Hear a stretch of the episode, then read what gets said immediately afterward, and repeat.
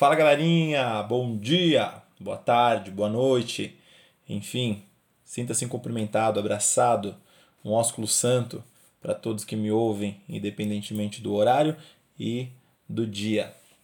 Queridos, eu quero agradecer a cada mensagem, cada pessoa que, que, que mandou uma mensagem agradecendo sobre a palavra, dizendo que foi bacana ou dizendo que não foi, dizendo que pode ser melhorado. E eu quero agradecer em nome de Jesus e cumprimentá-los com paz. Que a graça e a paz, que é o nosso tema de hoje, seja, seja introduzido dentro do seu coração em nome do nosso Senhor Jesus. Queridos, seguinte, eu quero pedir para vocês encarecidamente que vocês compartilhem essa mensagem, mas compartilhem com aquelas pessoas que vocês saibam que queira. Pergunte se quer antes, se você acha que tem alguém que, que queira. Algumas pessoas mandaram mensagem, Daniel, não posso compartilhar, eu posso mandar para um amigo tal. Pode, você pode compartilhar. Eu só vou pedir para que não coloquem em grupo, para não, não ficar aberto aí. É, talvez alguma, algumas pessoas não queiram. Mas se você conhecer alguém, se você tiver intimidade suficiente para você poder, poder mandar essa palavra para ela, é, cumpra o ID do nosso Senhor que é uma forma também de você fazer com que o evangelho circule e com que pessoas que queiram aprender um pouco mais sobre Deus estejam um pouco mais dentro do assunto, tá bom? É... Eu quero compartilhar um tema com os irmãos hoje que, que é um tema que mexe muito comigo. Eu já, eu já preparei algumas palavras falando sobre esse tema e eu não consegui ainda finalizar. Sempre fica muita coisa para se falar, porque é um tema muito grande como toda palavra de Deus, ela é viva e ela se renova, então é, é, é um pouco difícil da gente resumir toda a palavra em alguns versículos, mas eu vou tentar, vou dar meu melhor aqui. E o tema dessa palavra, se nós pudéssemos dar temas para tudo aquilo que nós falamos, o de hoje seria Jesus, o príncipe da paz. Por que Jesus ele tem esse nome de príncipe da paz. Você já pensou por que os cristãos, de uma forma geral, independentemente da sua religião, é, e eu quero explicar uma coisa para vocês aqui. Às vezes as pessoas falam assim: ah, eu não sou religioso, ah, eu não gosto da religião, ah, eu não gosto de ir à igreja. Mas você já parou para pensar o que significa a palavra religião? A palavra religião vem da palavra grega é, e depois passou para o latim. É, traduzida como religare. Religare, que no português é religar, fazer uma religação. E o, o, a palavra em si, a palavra religião ou religare, está querendo dizer de religar alguma coisa. E quem veio nos religar a Deus? Sim, Jesus Cristo, ele veio nos religar a Deus. Então, quando as pessoas dizem assim, ah, eu não sou religioso, as pessoas estão dizendo que elas não têm o hábito de, de estar num, numa posição que é em Cristo. Que Cristo veio fazer religação com homem e Deus. E a palavra, ela entra exatamente nesse ponto, no que eu quero dizer para vocês, sobre é, Jesus fazer essa mediação, fazer essa ponte. Independentemente da religião, quer seja ela é, os nossos amigos católicos que nos ouvem, que, que gostam bastante da, do, do conteúdo que nós estamos produzindo, ou seja, de, de, outra, de outra denominação, é, que não seja um protestante ou um católico, ou um, um, um testemunho de Jeová, que eu não sei se ele entra é, nesse tipo de denominação que nós chamamos, mas eles se cumprimentam com paz. O pessoal do da congregação falam paz de Deus, mas enfim é um cumprimento de paz. Os católicos dizem a paz de Cristo, os protestantes paz do Senhor, é, os protestantes um pouco mais das igrejas mais renovadas falam graça e paz, mas todos cumprimentam com paz. Por que, que esse cumprimento ficou tão famoso no meio dos cristãos? Por que, que essa palavra paz é uma palavra tão, tão necessária nos nossos dias e uma palavra que onde você vê um cristão, ele libera essa palavra sobre uma outra pessoa. Paz. Paz, meu irmão. Paz, meu amigo. Tudo bem? Tudo na paz? E é sobre isso que eu queria dizer com vocês. Eu quero convidar vocês. Hoje nós temos alguns textos a mais do que o último áudio para nós lermos. mas que continua sendo uma bênção. Eu gostaria de convidar vocês a abrir a Bíblia de vocês no livro de Romanos, capítulo 3, e o versículo de número 23. É um versículo muito curto, é, eu quero ler essa primeira parte com vocês, que diz assim: Porque todos pecaram e destituídos estão da glória de Deus. Olha só o que o apóstolo Paulo nos diz aos Romanos. Ele diz todos, todos entraram numa condição de pecado e foram destituídos, foram abandonados, foram deixados para trás da glória de Deus. Nós fomos todos em Adão feitos pecadores. Em Adão, Adão e Eva, lá no jardim do Éden, quando eles comeram o fruto, entrou o pecado no mundo. E nós, como semente de Adão, como os filhos de Adão, como descendência de Adão, nós herdamos o pecado original. E esse pecado nos fez distinção, nos fez diferente, esse pecado nos fez distinto, esse pecado nos fez separado de Deus. Esse pecado nos fez sair do jardim do Éden e vir para cá, para esse mundo caótico, para esse lugar totalmente sem sentido, para esse lugar que, que as pessoas elas passam uma por cima da outra, que as doenças vêm umas atrás da outras e nos corroem, e que as pessoas que são mais antigas se vão, nos deixam saudade e nos deixam com sofrimento. Esse lugar que se chama mundo, é, esse, esse planeta a qual nós vivemos é um lugar que ele foi destituído da glória de Deus. E agora eu gostaria de, de conversar um dilema com vocês. Como que pode Deus ser justo? Pensa aí na sua cabeça, como que pode Deus ser justo e perdoar pecadores? Eu acho que nesse texto que diz que todos pecaram foram destituídos da glória de Deus, eu já te convenço biblicamente que você é um pecador. Você que me ouve, você peca. Eu peco. Vamos pegar uma criança, uma criança recém-nascida? Uma criança recém-nascida é uma criança pecadora. Por mais que algumas religiões é, ou denominações, assim dizendo, dizem que não, sim, uma criança ela é fruto de pecado porque vem com o pecado original de Adão. Ela vem com um fruto proibido que foi, foi comido e aí elas têm o conhecimento do bem e do mal. Talvez ela não tenha consciência do pecado, mas pecadora, com toda certeza, uma criança recém-nascida também é. Então, sabendo, como a Bíblia nos diz, que todos nós somos pecadores e fomos destituídos da, da glória de Deus, como que nós conseguimos responder a esse dilema? Deus, sendo um Deus justo, um justo juiz, como que ele pode perdoar pecadores? Pare e pensa comigo. Eu gostaria de te levar a uma reflexão, que você pensasse um pouco agora. Imagina que você sai de casa para trabalhar e você tem seu dia de trabalho, cansativo, as adversidades do dia, e quando você chega em casa tem um bandido e o bandido matou os seus filhos, o seu marido ou a sua esposa, se você é uma mulher ouvindo, matou o seu marido, seus filhos, matou as pessoas que vêm da sua casa e ele está lá. E você, num ato é, de, de, de justiça, num ato de você tentar fazer justiça, você consegue agarrar esse bandido, você amarra esse bandido, você consegue imobilizá-lo e você liga para a polícia, você homem ou você mulher. E a polícia vem e recolhe esse bandido. E pega esse bandido, e a dor é tão grande porque você perdeu toda a sua família. Olha só que sentimento maldito. Que sentimento é esse que toma a você ver em casa e ver que alguém fez mal à sua família? E esse bandido foi preso e foi levado até o juiz da cidade. E aí, no dia. De... Pensa comigo nessa hipótese. E aí, chega no dia da audiência, chega no dia do, do julgamento desse bandido, chega no dia do, do, do, desse assassino, dessa pessoa que, sem nenhum motivo, sem nenhum porquê, matou seus filhos, seu marido, sua esposa, matou, sei lá, sua mãe, pessoas que você ama, que está dentro de casa, matou as pessoas que você tem convívio. E aí você imagina esse bandido, essa pessoa que, que esse assassino, ser levado diante de um juiz e chegar no dia do julgamento do juiz, o juiz olhar para ele e falar: Olha só, mas eu sou um juiz tão bom. Eu sou um juiz tão misericordioso. Olha a cara desse bandido, ele me parece estar tão arrependido. Sabe o que eu vou fazer? Eu vou perdoar.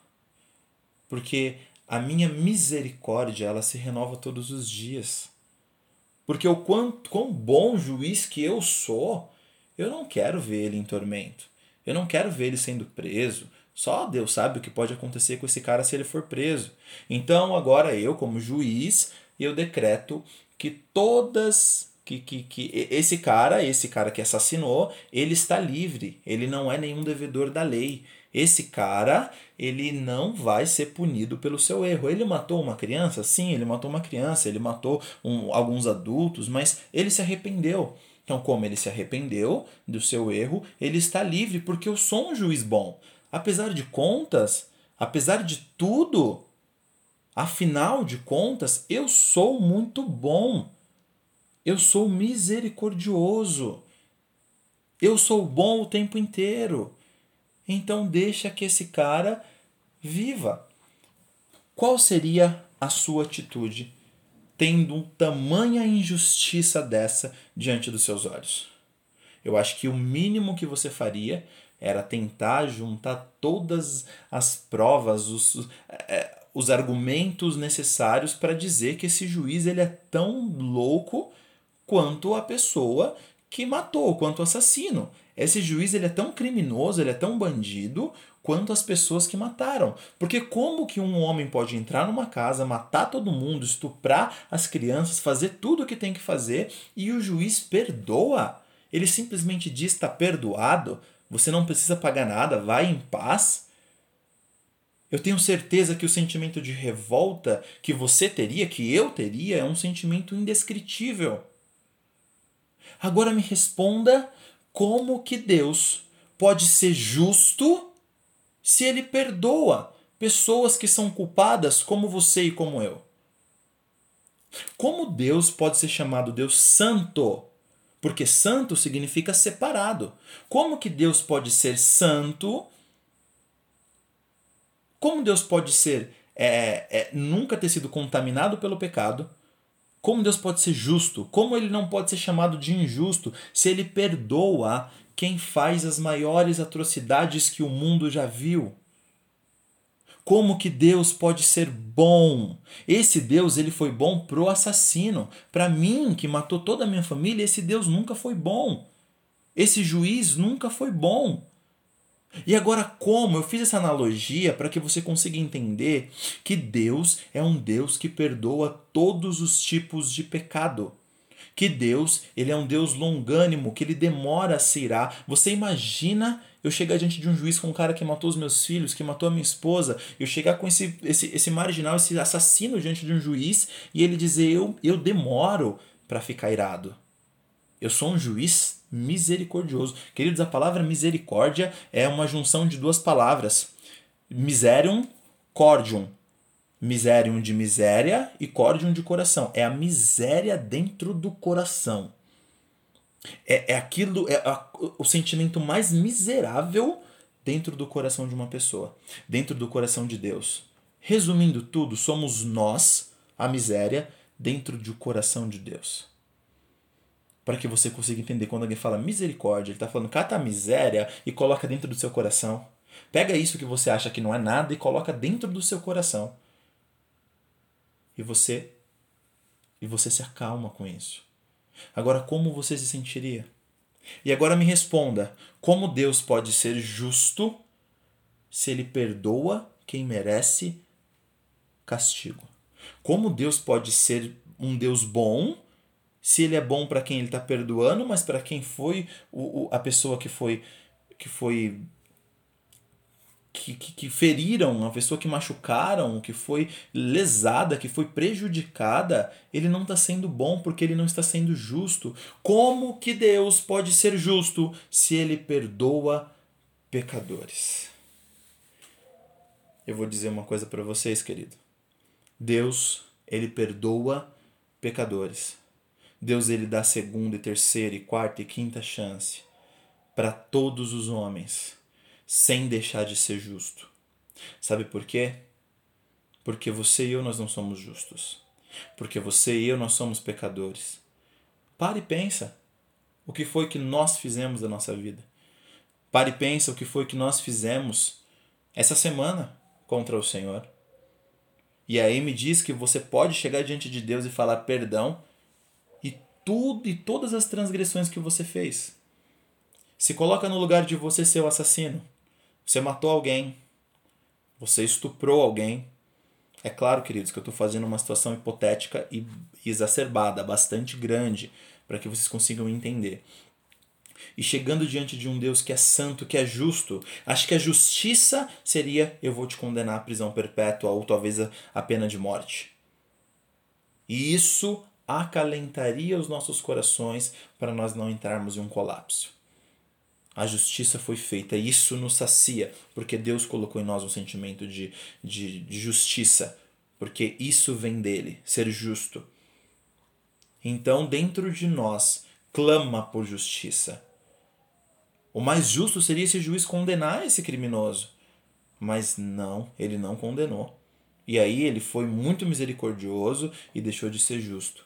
E como que entra Deus? Se Deus perdoa pecadores, a Bíblia diz que Deus perdoa pecadores. A Bíblia diz que Deus perdoa todos os tipos de pecado. Queridos, pensa em todos. Pensa numa coisa que, que, que abrange tudo. Tudo. É, é estupro, morte, latrocínio, feminicídio, é, homicídio. Deus tem poder para perdoar todo o tipo de pecado. E aí eu parei para pensar como que Deus pode ser justo. Ele não está sendo justo, ele está sendo misericordioso.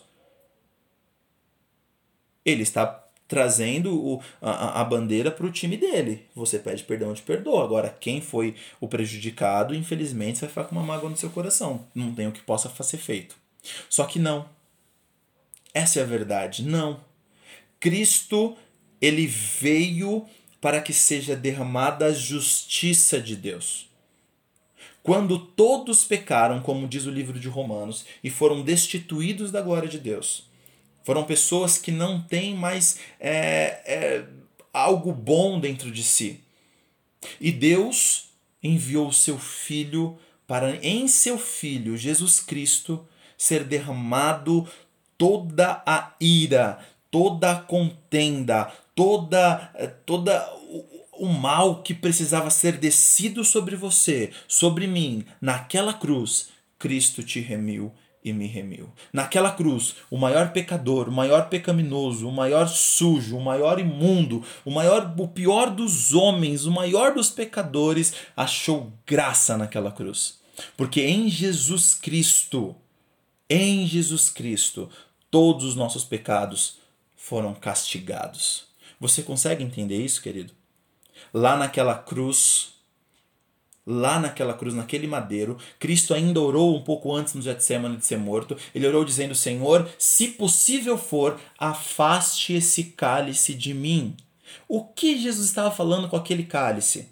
Ele estava dizendo que aquele cálice que ele havia de beber era o cálice da ira de Deus. E aí ele diz: Entretanto, Senhor, seja feita a sua vontade, não a minha. Se for da sua vontade, Deita esse cálice, esse cálice sobre mim, eu vou beber desse vinho, que é o vinho da ira de Deus. E aí você fala, Daniel, você está dizendo para mim que Deus matou Jesus naquela cruz? Cristo, ele se entregou. Ele se entregou por mim e por você. Mas se você abrir a sua Bíblia no livro de Isaías, capítulo 53, versículo 10, a Bíblia está dizendo exatamente essas palavras que eu vou te dizer. Todavia, ao Senhor agradou moer Jesus numa cruz, fazendo-o enfermar. Quando a sua alma se puser por expiação do pecado, verá a sua posteridade, prolongará os seus dias, o bom prazer do Senhor prosperará nas suas mãos. Olha só o que Isaías diz acerca da cruz. Ele diz que a Deus foi agradável Jesus ter morrido, numa cruz.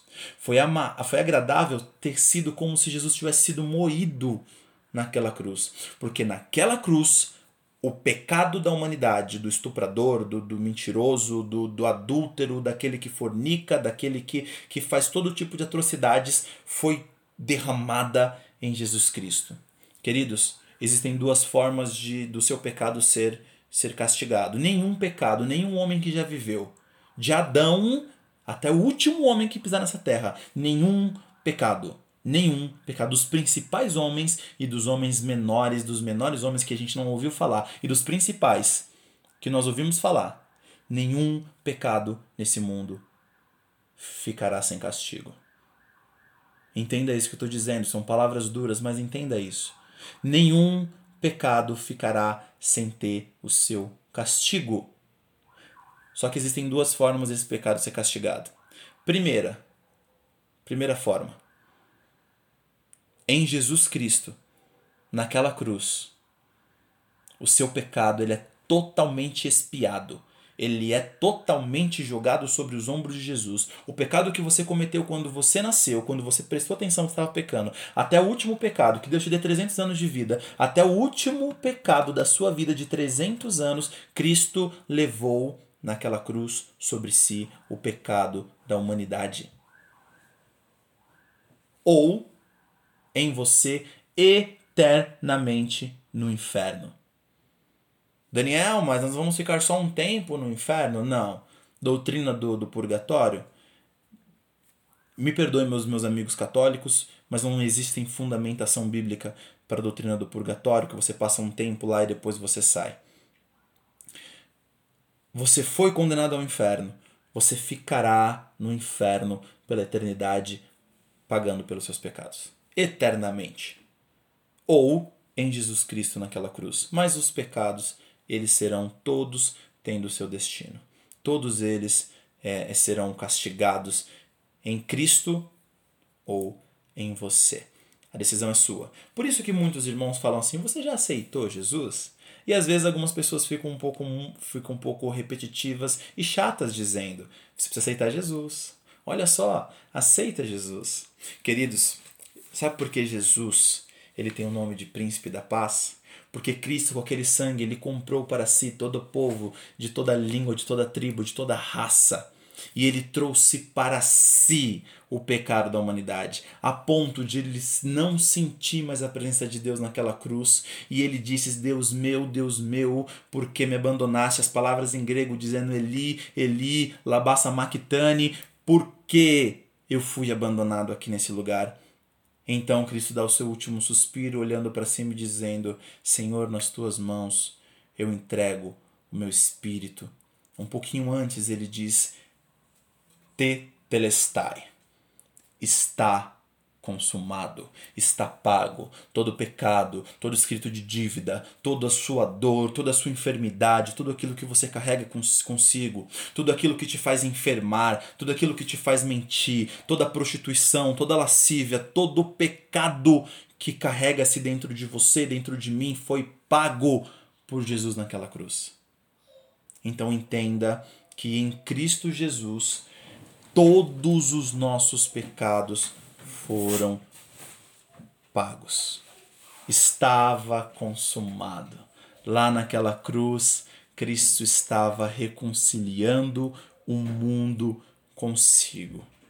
Gente, olha que palavra maravilhosa. Porque Cristo é o príncipe da paz. Porque ele morreu por mim e por você.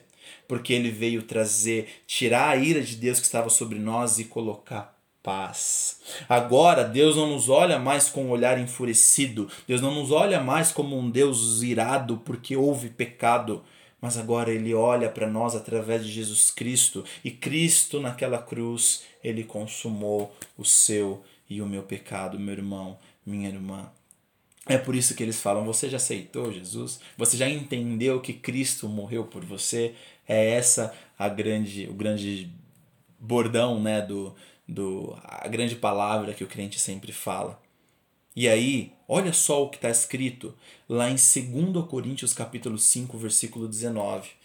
Eu vou ler junto com vocês, diz assim: Isto é, Deus estava em Cristo reconciliando consigo o mundo, não lhes imputando os seus pecados, e pôs em nós a palavra da reconciliação.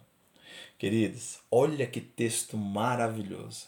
Deus, em Cristo, estava trazendo reconciliação com o mundo. Com o mundo. e não estava imputando pecados a nós. Nós éramos o criminoso e Cristo estava não fazendo, não falando vocês são os pecadores, mas agora ele se fez pecado por nós naquela cruz.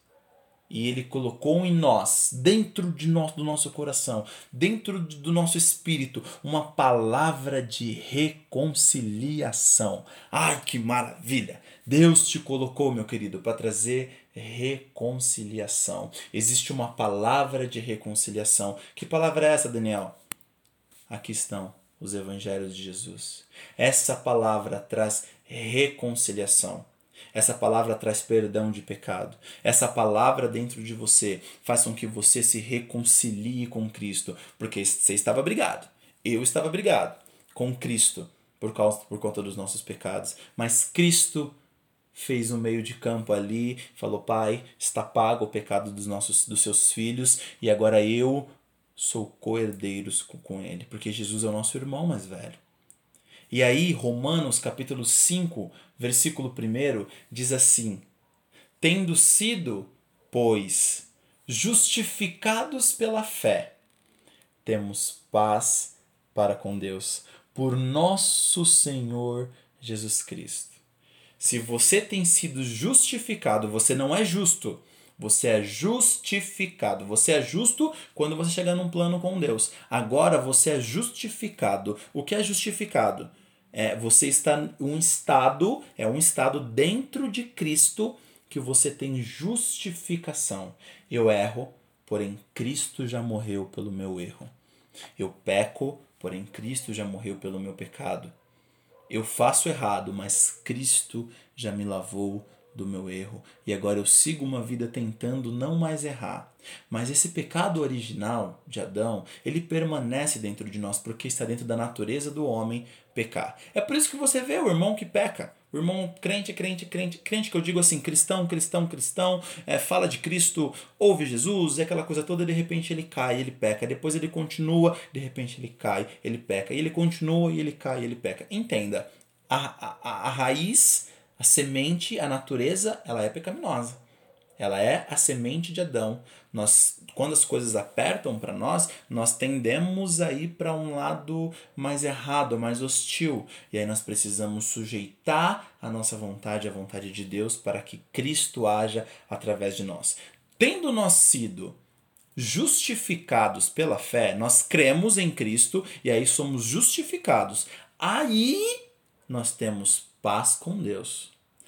Por nosso Senhor Jesus Cristo, ou seja, por meio de Jesus, você creu, você foi justificado, você tem paz com Deus por causa de Jesus Cristo. Por causa de Jesus Cristo. E queridos, que, que coisa mais maravilhosa é você ter ao, ao seu lado um advogado desses. Que coisa mais maravilhosa é você ter é, a intercessão do Espírito Santo com gemidos inexprimíveis sobre a sua vida. Sabe, queridos, você num tempo de caos, onde é tá tudo tá tudo tá tudo bagunçado, tá tudo de cabeça para baixo, você conseguir ter no meio de um caos paz, você conseguir ter paz no meio de um caos, queridos, isso é maravilhoso demais. É por isso que quando eu estou num tempo de, de, de trevas, de tribulação, de, de, de que eu quero me enfiar num buraco. E alguém chega em mim e fala, Daniel, paz, seja contigo, cara. Essa paz ela permeia o meu coração e Cristo ele fez uma promessa para nós, que ele estaria conosco todos os dias até a consumação dos séculos. Olha o que diz, olha que bacana o que diz no livro de Salmos, versículo, é, capítulo 29, versículo 11. Isso aqui é, é, é, um, é um salmo muito, muito forte, muito bonito. E diz assim: O Senhor dará força ao seu povo. O Senhor abençoará o seu povo com paz. Você conhece uma pessoa, querido, que no meio de tanta tribulação tem paz? Você conhece uma pessoa que no meio de tantos problemas da vida desse século, das coisas que têm acontecido, ele tem paz? Que coisa diferente. Você vê grandes problemas e no meio de grandes problemas você encontra paz. Querido, você deitar a sua cabeça no seu travesseiro e você deitar é a maior deitar e dormir é a maior expressão de paz que você pode ter. Sabe quando alguém te fere, quando alguém te machuca, quando você vai dormir com seu coração, ou você chega em casa com seu coração apertado porque você sente que as coisas não estão certas, que o que fizeram com você não foi certo, mas o que você tem dentro de, de si é paz. Sabe o que, que é isso? É Cristo que fez reconciliação com você. É Cristo que te dá essa paz para você poder deitar e você dormir e você ficar tranquilo. Daniel, mas eu já vi gente que rouba e depois coloca sua cabeça na, na, no travesseiro e dorme. Mas isso não é para sempre. Isso não é para sempre. A Bíblia diz que o ímpio ele perde a sua paz. Isso pode ser por um tempo. Por, por levar uma vida, uma vida sem conseguir fazer aquilo que tem que ser feito, se quando você leva uma vida sem conseguir é, ter as atitudes corretas, as atitudes certas, você acaba perdendo a sua paz. E aqui o salmo diz: Deus dará força ao seu povo e ele abençoará o seu povo com paz. Olha só, essa promessa é para o povo de Deus. É para qualquer um? Não. É para o povo de Deus. O Senhor dará força ao seu povo. O Senhor abençoará o seu povo com paz. Que texto maravilhoso. Eu queria ler mais um e, e o último texto que eu queria ler com vocês. Está no livro de Isaías, capítulo 9, e o versículo de número 6, que diz assim: é um texto maravilhoso.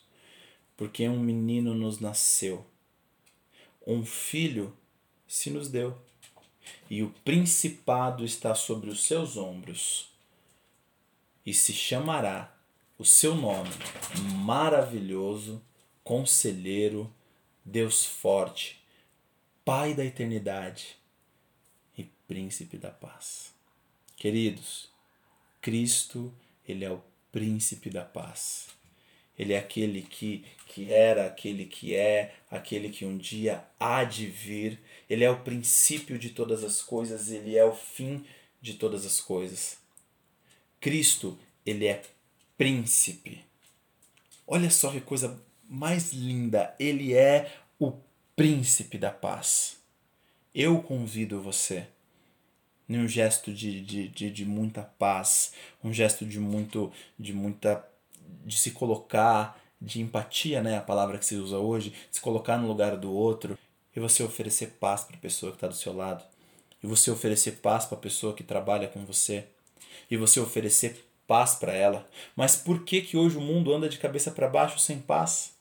Porque o mundo ainda não conheceu o príncipe da paz. Porque mesmo em meio à pandemia, querido, você terá paz. Mesmo em meio a tantas doenças, tantas coisas acontecendo, você terá paz. Eu vou dizer uma coisa para você. Semana passada e essa semana aconteceram coisas assim nas nossas vidas que eu vou falar para vocês, é só o Senhor para nos trazer paz. É só o Senhor para nos trazer paz, mas todos os dias eu deitei com a minha esposa na nossa cama, nós oramos ao Senhor, nossos filhos deitaram e nós dormimos em paz, porque o Senhor dará paz ao seu povo. Eu quero orar por você que, que tem paz e por você que porventura não está tendo paz está vivendo em lugares conturbados, com pessoas conturbadas, com problemas no trabalho, com problemas para arrumar trabalho, que as contas estão te tirando a paz, que os problemas da vida estão te tirando a paz. Querido, receba o príncipe da paz na sua vida e você terá paz. Sabe o que é todas as situações adversas e você tendo paz?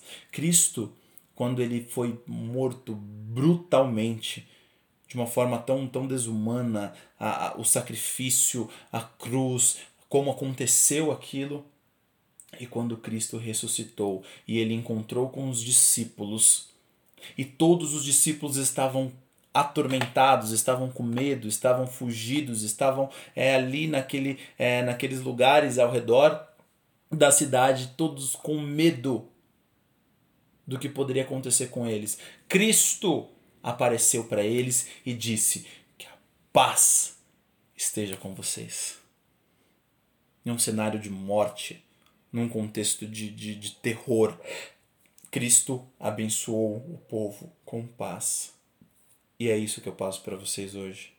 Que a paz do Senhor entre no seu coração nesse momento. Que você nesse momento consiga ter a paz que excede a todo, a todo entendimento dentro de você. Que a paz do Senhor esteja contigo. Que a paz de Cristo esteja contigo. Que a paz de Deus esteja contigo. Mas que você tenha essa palavra de três letras: paz, dentro do seu coração. E entenda, você só encontrará paz quando você encontrará, quando você encontrar o príncipe dela. Aquele que é o embaixador da paz, que é Jesus Cristo. Fora disso, meus queridos, não tem ONU, não tem tratado de paz, não tem não tem nada que ninguém possa fazer para poder trazer a paz para uma ou para outras pessoas. Amém. Vamos orar. Senhor, no nome do seu filho Jesus, aquele que nos deu vida, aquele a quem morreu por nós, se fazendo maldito, se fazendo, Senhor, é,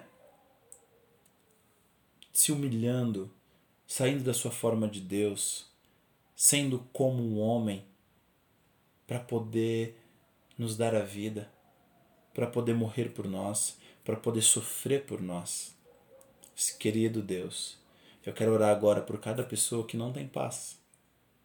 Eu quero orar agora por cada irmão, cada irmã, cada amigo, cada parente que está nos ouvindo que esteja precisando de paz que a Sua palavra entre nos nossos corações, nos arraigando, arraigando, nos fazendo, Senhor, ter sementeiros. Eu quero ter um monte de semente de paz. Eu quero plantar paz por onde eu vou. Eu quero, Senhor, que a tua palavra esteja nos nossos lábios, porque o Senhor colocou uma palavra de reconciliação em nós e um coração contrito no Senhor. Abençoa, Senhor, cada pessoa que está ouvindo e abençoa, como o Senhor diz lá no seu salmo, o seu povo com força e com paz. É que eu te peço no nome do seu Filho Jesus Cristo. Amém. Que Deus abençoe. Mais uma vez eu te peço, compartilhe esse áudio. É, nós estamos toda semana, esse daqui é o segundo áudio. Nós estamos crescendo muito em número de pessoas que têm me pedido. Então, logo eu estarei fazendo. Eu acredito que semana que vem já dá certo de nós gravarmos dois áudios por semana é, sempre nessa faixa de tempo. Deixa eu dar uma olhada aqui como é que tá esse daqui, mas eu acho que eu não passei do tempo. Então manda esse áudio. Pega alguém que esteja precisando, alguém que você conheça, esteja ó, precisando de paz. Eu vou tentar sempre passar, não, não deixar passar de 40 minutos, que é um tempo bacana para a gente conseguir ouvir enquanto a gente consegue aproveitar tempo fazendo outras coisas. Que o Senhor te abençoe grandemente com paz. Esse é o meu pedido, que o príncipe da paz more dentro do seu coração e que você entenda que o justo juiz, o Senhor, que consegue perdoar pecado porque a justiça foi feita e ser bom, colocando um Deus para poder ter sido um homem, um Deus que se fez homem para poder morrer por nós e nos levar todos os nossos pecados. Glórias a Deus, que todos os dias tem misericórdia de nós. Que Deus te abençoe. Até a próxima semana, o próximo áudio. Que Ele te guarde, que Ele te livre e te traga paz no coração. Deus abençoe. Forte abraço. Valeu.